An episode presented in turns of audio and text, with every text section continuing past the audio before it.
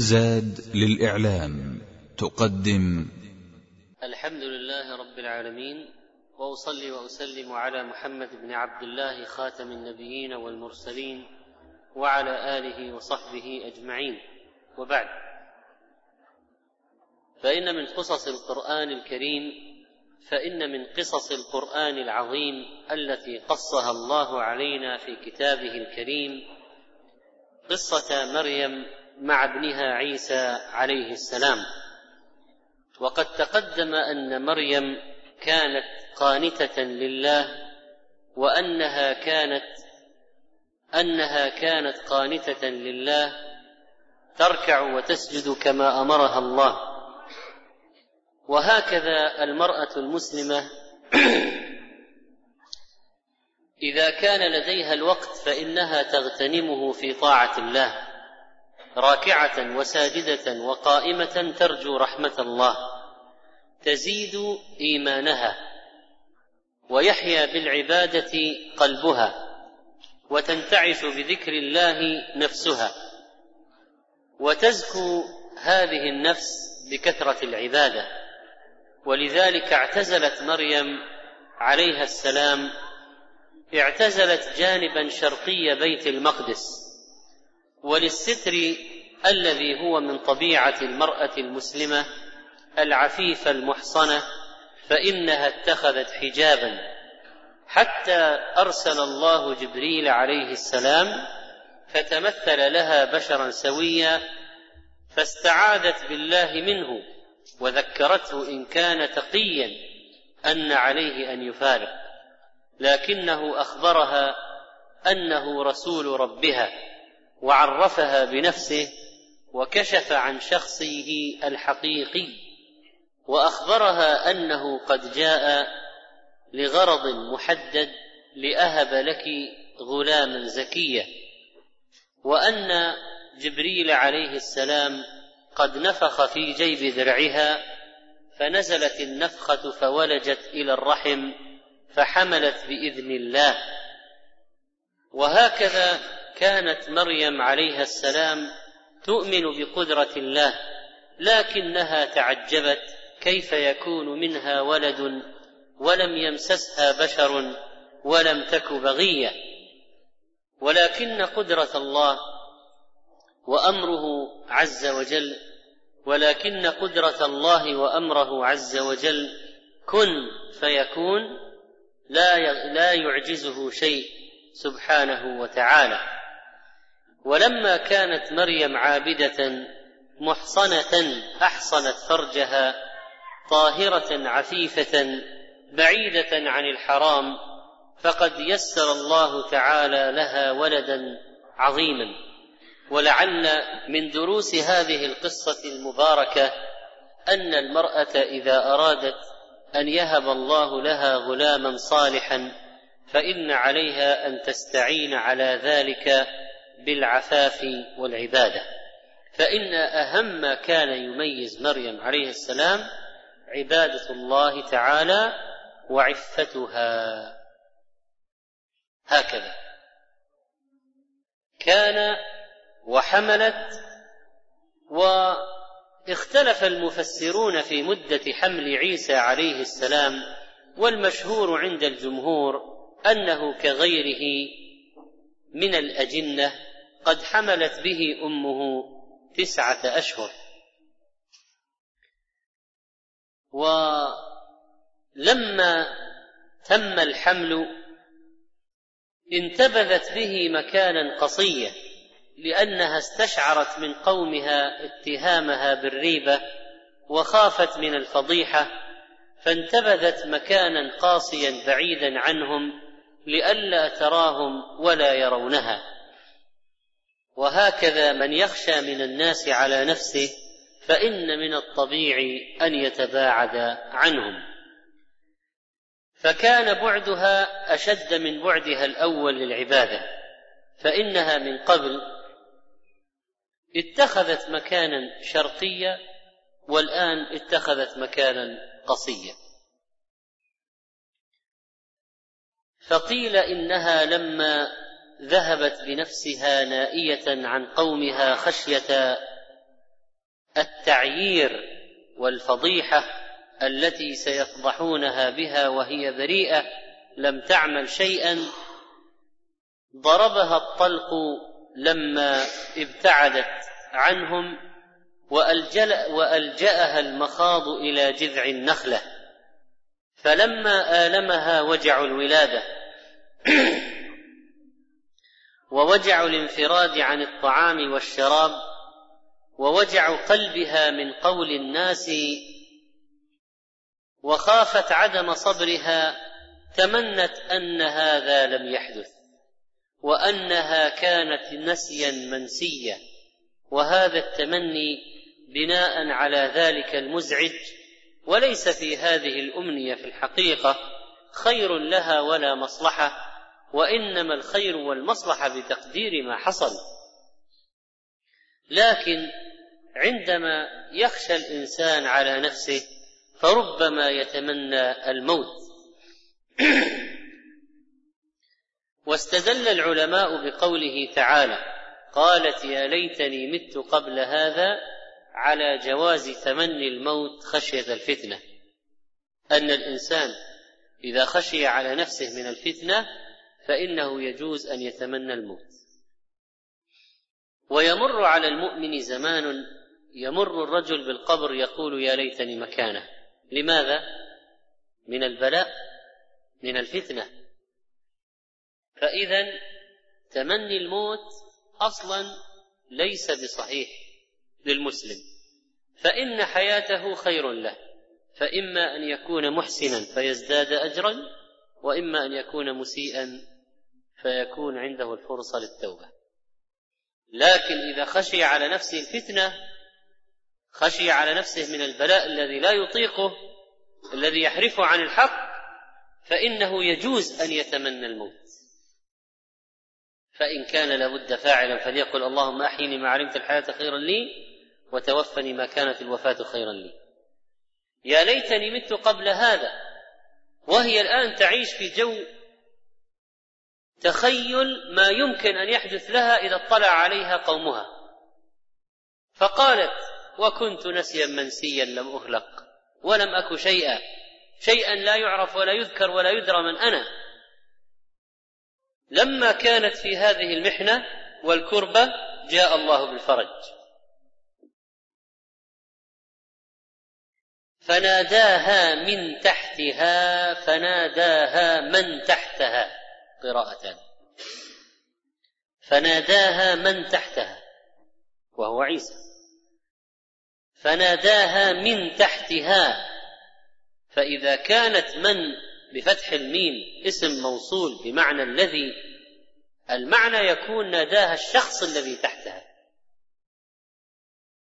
وناداها من تحتها من حرف جر وتحتها مجرور بحرف الجر فيكون المعنى ناداها المنادي من تحتها فذكر الجهة التي ناداها منها. قال بعض العلماء إن الذي ناداها هو جبريل وإنه كان قريبا منها وكان في مكان أسفل منها وهي كانت مرتفعة وقال ابن كثير فناداها من تحتها في المضمر قولان أحدهما أنه جبريل وأن عيسى لم يتكلم إلا بحضرة القوم. وقال مجاهد والحسن وابن زيد وسعيد بن جبير إن الذي تكلم هو ابنها عيسى واختاره ابن جرير. قال لها لا تحزني. لا تحزني لأن الحزن كان قد بلغ منها المبلغ العظيم. لا تجزعي لا تهتمي من الهم. قد جعل ربك تحتك سرية. انظري إلى نعمة الله عليك والفرج الذي جاء إليك والرزق الوفير الآن. إن الله سبحانه وتعالى قد أجرى تحتك نهرا. قد جعل ربك تحتك سرية. وحيث أن الماء يكون معه الطعام ليطيب الحال وهزي إليك بجذع النخلة تساقط عليك رطبا جنيا فكلي واشربي. هزي إليك بجذع النخلة المأكول والسري هو النهر المشروب فتمت نعمة الله عليها مع الولد الذي جاءها إذا نعمة عظيمة جدا. تساقط عليك رطبا جليا جري جنيا رطبا جنيا طريا لذيذا نافعا. فكلي من الرطب واشربي من النهر وقر عينا بولدك عيسى. فجاءت الطمأنينة من الجهات المتعددة. وليذهب عنك ألم الولادة. وقر عينا. وليذهب عنك ألم الولادة.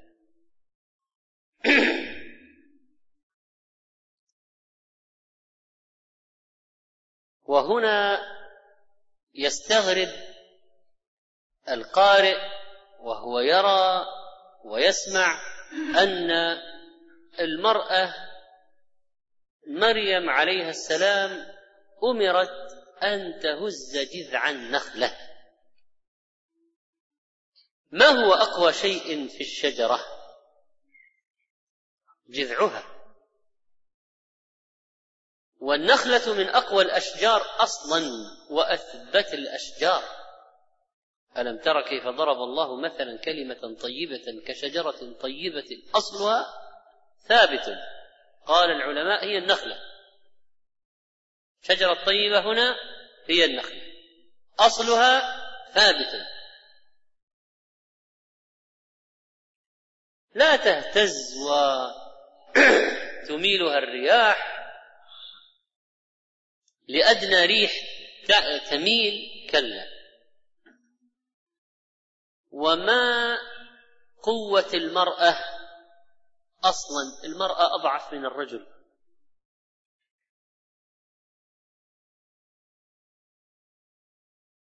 وما حالها إذا كانت في النفاس؟ عند الولادة تكون أضعف ما تكون. ومع ذلك يقول هزي إليك بجذع النخلة.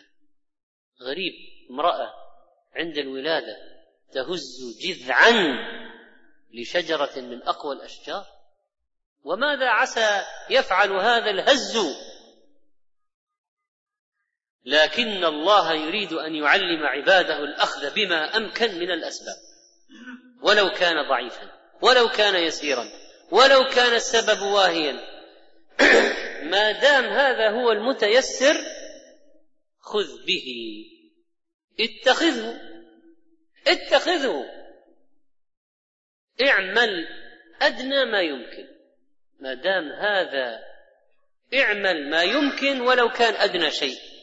ما دام هذا المتيسر. وقري عينه. وكلي واشربي. طيب بقي عندها هم آخر وهو هؤلاء القوم الذين سينتظرونها وهو هؤلاء القوم الذين سينتظرونها ويكيلون لها التهم ويتسببون لها بالفضيحة. كيف تكون مواجهتهم؟ لتتم النعمة أرشدها إلى اجراء تعمله وأمر تتخذه. قال لها فإما ترين من البشر أحدا أي أحد من البشر ترينه. فقولي إني نذرت للرحمن صوما قولي على وجه الإشارة إني نذرت للرحمن صوما بالسكوت. لأن الصوم في اللغة يطلق على الترك يطلق على السكوت وهو ترك الكلام وعلى ترك الحركة خيل صيام وأخرى غير صائمة. وكان من عبادات من قبلنا التقرب إلى الله بالصمت. يصمت يوما يومين ثلاثة. أما في ديننا وشرعنا وفي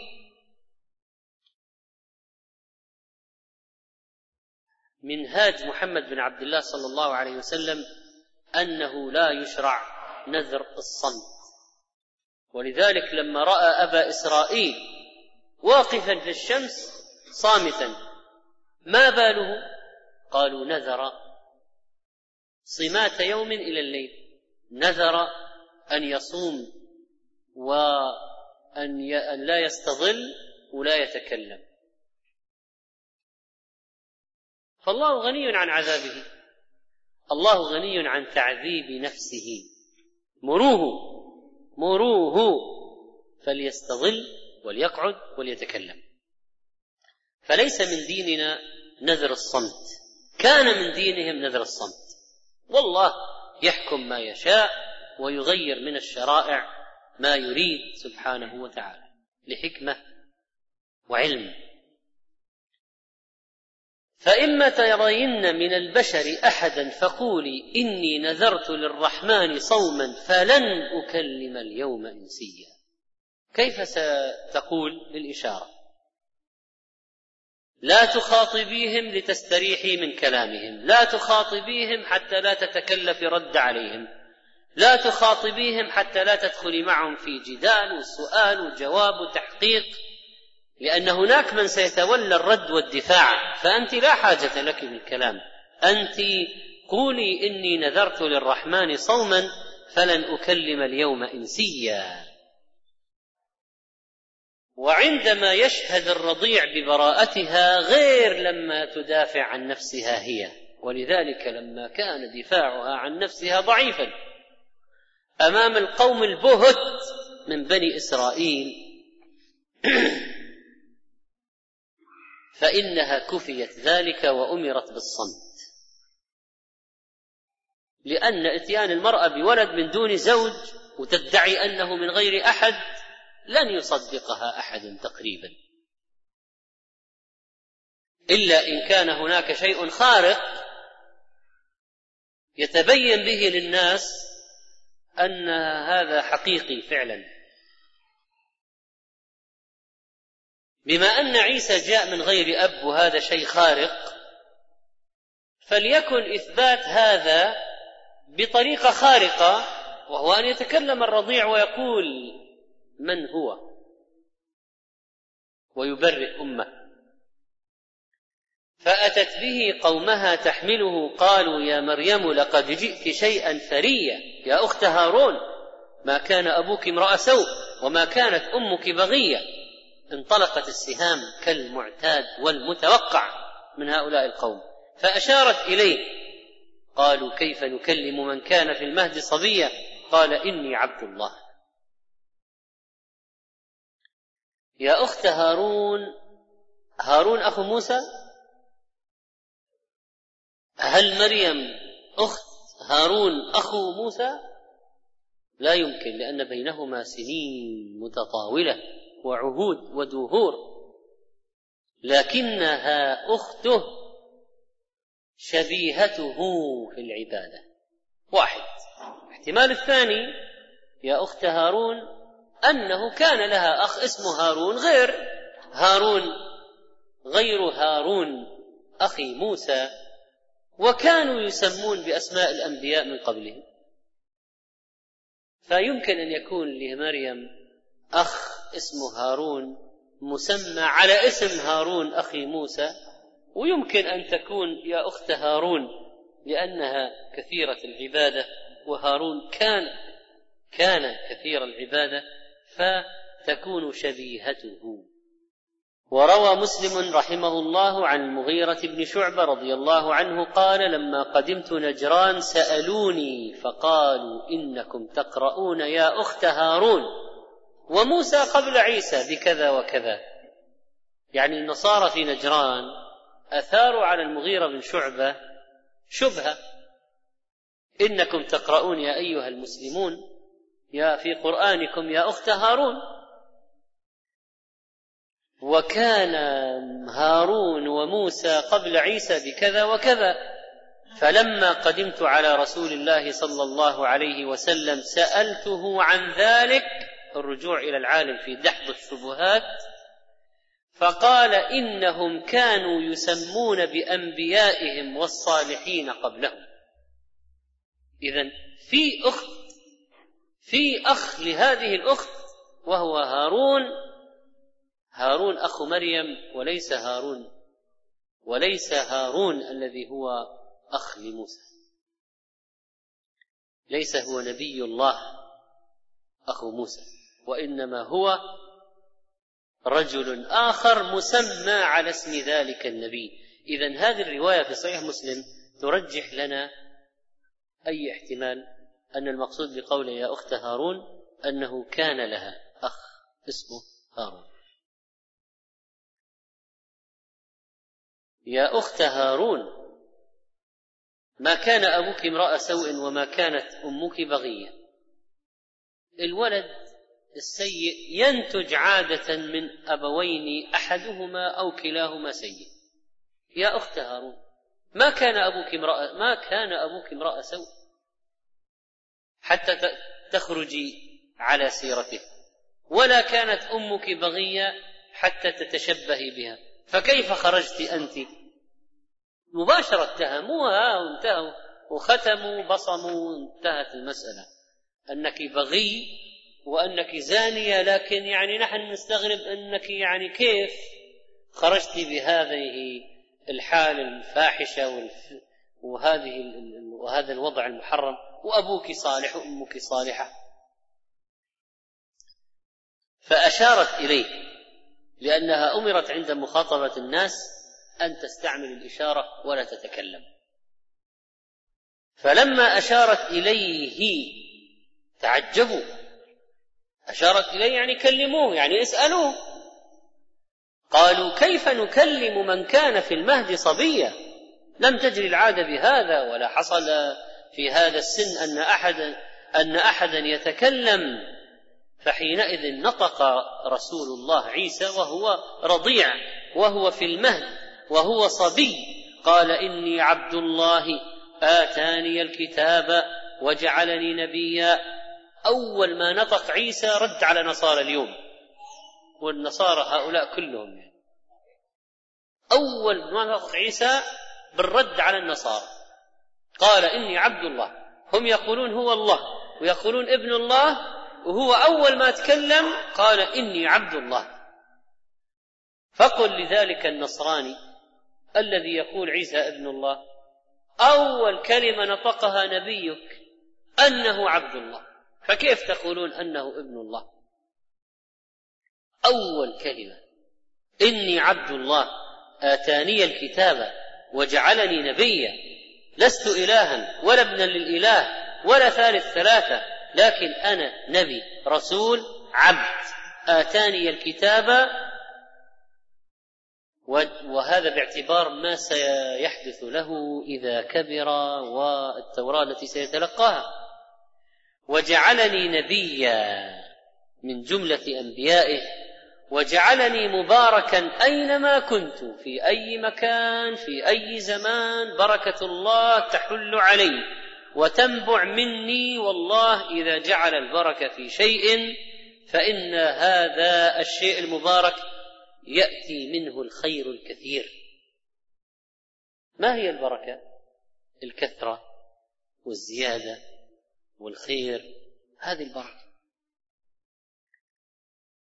فإذا بارك الله في ذات أو شخص والله يجعل بركه فيما يشاء. فيجعل البركة في أشخاص مثل عيسى واجعلني مبارك. ويجعل الأشخاص في ذوات مثلا كالماء ماء زمزم مبارك. بركه يجعل في كتابه آه، كسورة البقرة أخذها بركة وتركها حسرة ولا تستطيعها البطله يعني السحرة. والله عز وجل جعل البركة في السحور جعل البركة في الثريد سهل المتناول مغذي جعل البركة في الجماعة صلاة ودعوة مجتمعين فيهم فيهم بركة. فإذا بارك الله في شيء حل منه الخير والبركة من الله ولا يستطيع أحد أن يبارك في شيء. ولذلك لو قال واحد تعال بارك لنا البيت. تقول بارك لنا البيت من الذي يبارك؟ الله هو الذي يبارك. فتقول البركة من الله. لا يجوز أن تقول فلان بارك لنا المحل. كذلك فإن النصارى يلتمسون البركة من قساوستهم. فيقولون وجاء القسيس أو البابا أو فلان وبارك الحفل وبارك المجمع وبارك المكان. فالذي يبارك هو الله ولذلك النبي عليه الصلاة والسلام كان يدعو اللهم بارك لنا في صاعنا اللهم بارك لنا في مدنا اللهم اجعل في المدينة ضعفي ما جعلت بمكة من البركة اللهم بارك لنا فيما أعطيت الله كان يدعو بالبركة يلتمسها من ربه البركة تنزل وسط الطعام فكلوا من حوافه ولا تأكلوا من وسطه. كلوا من أطرافه ولا تأكلوا من وسطه. هذه البركة النماء الزيادة والخير والكثرة.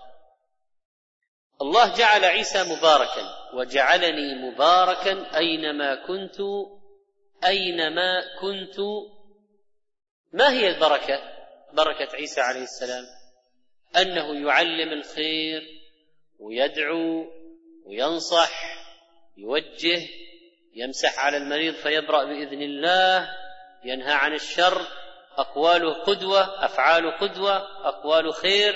كل من جالسه حصلت له البركة بما جعل الله في عيسى من البركة وسعد بمصاحبته وهنيئا للحواريين الذين وفوا بما عاهدوا عليه.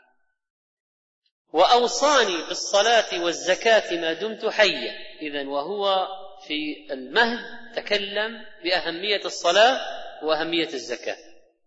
وأن فيها وصية من الله. وأن الإنسان ما دام حيا لا بد أن يؤدي الصلاة ويخرج الزكاة. الاقتران بينهما دليل على فضلهما وأن الزكاة قرينة الصلاة في أركان في الأركان العملية. وبالإضافة إلى ذلك فإن من منة الله عليه وهو يعترف بمنة الله ويبوء لله بنعمته عليه. جعلني مباركا أينما كنت وأوصاني بالصلاة والزكاة ما دمت حيا وبرا بوالدتي. جعلني بارا بها. ولم يجعلني جبارا متكبرا مترفعا متغطرسا شقيا. في دنياي وآخرتي. بل جعلني مطيعا خاضعا خاشعا متواضعا سعيدا في الدنيا والآخرة. لست بشقي. فتم الكمال ومحامد الخصال. والسلام علي يوم ولدت ويوم أموت ويوم أبعث حيا. والسلام علي حصلت له السلامه في يوم ولادته وفي يوم موته وفي يوم بعثه من الشر ومن الشيطان ومن العقوبة. سلمه الله من كيد الكائدين والفجار وجعله من أهل دار السلام والسلام علي يوم ولدت ويوم أموت ويوم أبعث حيا. نحن نؤمن بمعجزات الأنبياء كما جاءت وثبتت. ولا نجادل السفهاء وناخذ الدرس من مريم لما أمرت بعدم الكلام مع الناس. لأن بني إسرائيل يبهتون ولذلك نهيت عن مجادلتهم. ما تتكلم معهم أصلا. إيش نأخذ منها فائدة؟ أن الواحد إذا ابتلي بمجادل أو إنسان مضيع للوقت ويتكلم بكلام لا طائل من ورائه ولا فائدة منه أن لا يضيع وقته معه. السفيه هذا لماذا تصرف الأوقات في مجادلته؟ أعرض عنه. فلن أكلم اليوم إنسيا. وعباد الرحمن الذين يمشون على الأرض هونا وإذا خاطبهم الجاهلون قالوا سلاما. لا يقابلون السفه بالسفه. وكذلك فإننا أيها الإخوة والأخوات نتعرف من خلال هذه القصة على كفر اليهود. كفر اليهود وبني إسرائيل الذين اتهموا مريم بالفاحشة وأن عيسى ولد زنا والعياذ بالله. ومعاذ الله أن يكون عيسى من هذا. وأيضا فإن مريم العذراء البتول الطاهرة. نعتقد هذا فيها ونستعمل هذا في دعوة النصارى. ولذلك لما ذهب جعفر بن أبي طالب والمسلمون من المهاجرين الحبشه إلى مجلس النجاشي وسالهم ما هو اعتقادهم قرأوا عليه جعفر قرأ عليه صدر سورة مريم. فجعل النجاشي يبكي حتى ابتلت لحيته هو ومن معه من البطارقة في المجلس. سألهم ما تقولون في عيسى؟ قالوا عبد الله ورسوله وروحه وكلمته ألقاها إلى مريم العذراء البتول. فتناول النجاشي عودا بيده من الأرض ثم قال لمن حوله والله ما تجاوز عيسى بن مريم شيئا مما يقوله المسلمون إلا بمقدار هذا العود. مريم مريم.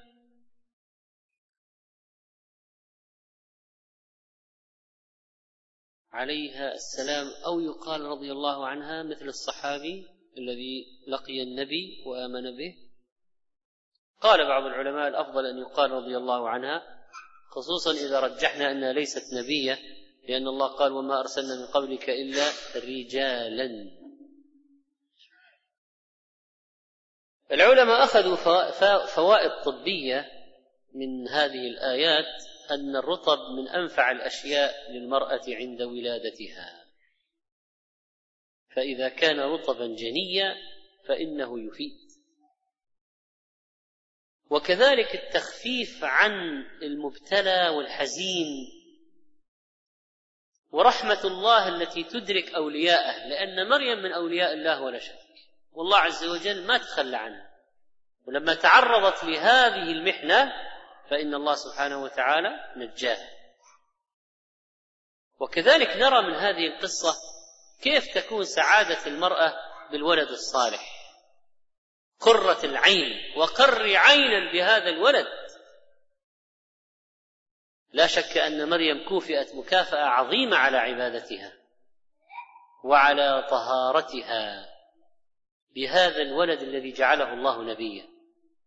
المرأة إذا رأت ولدها داعية عالما صالحا هاديا مهديا تقر عينها أي امرأة سليمة الفطرة نقية القلب تقية النفس تتمنى أن يكون ولدها صالحا تتمنى أن يكون ولدها داعيا. تتمنى أن يكون ولدها عالما. وهذه مريم عليها السلام قرت عينها بالولد هذا. ولا شك أنها نعمة قرة العين بهذا النبي الكريم. لقد تكلم في المهد عدة أشخاص وكان منهم عيسى عليه السلام. وتكلم أيضا تكلم الولد الذي اتهم به جريج. فقال عن الراعي إنه أبوه أبي الراعي وليس جريج لأنه اتهم بأنه فجر بالزانية فأنطق الله ابن ابن الزنا ليحدد من هو أبوه. وكذلك فإن كلام هذا كان بعد آه، لجوء إلى الله. دعوني حتى أصلي فصلى فلما انصرف أتى الصبي فطعن في بطنه قال يا غلام من أبوك؟ قال فلان الراعي. كلمتان. وكذلك الولد الذي قال الصبي الذي قال في الرضاع اللهم لا تجعلني مثل هذا. ولما مرت المرأة البريئة قال اللهم اجعلني مثله. وكذلك عيسى عليه السلام. وكذلك الطفل في قصة أصحاب الأخدود. أما في قصة يوسف عليه السلام فإن الراجح أن الذي شهد وشهد شاهد من أهلها كان رجلا ذو لحية كما قال ابن عباس رضي الله عنه. كان رجلا كبيرا ذو لحية من أهل المرأة. أشار بحكمته وحصافته وجوده رأيه إلى الدليل على تحديد من هو المجرم. إن كان قميصه قد من الدبر إن كان قميصه قد من قبل إذا نرى من معجزات الله نطق عيسى ومن كرامات الأولياء وخوارق العادات ما حصل من نطق بقية الأطفال. وكان أيضا ممن نطق الابن ماشطة بنت فرعون لأنه لما أراد أن يلقيها في قدر على شكل بقرة من نحاس يغلي وألقى أولادها بقي معها رضيع أنطق الله الرضيع ثبت الله به أمة وهكذا النبي عليه الصلاة والسلام شم رائحتها وهو صاعد عند المعراج إلى السماء. رائحة مشطة بنت فرعون التي ذهبت شهيدة نتيجة ثباتها على الإيمان بالله. إذا هذه طائفة ممن تكلموا في المهد وأفضلهم ولا شك وأفضلهم أفضلهم شخصا وأفضلهم كلاما هو عيسى عليه السلام. هو عيسى عليه السلام.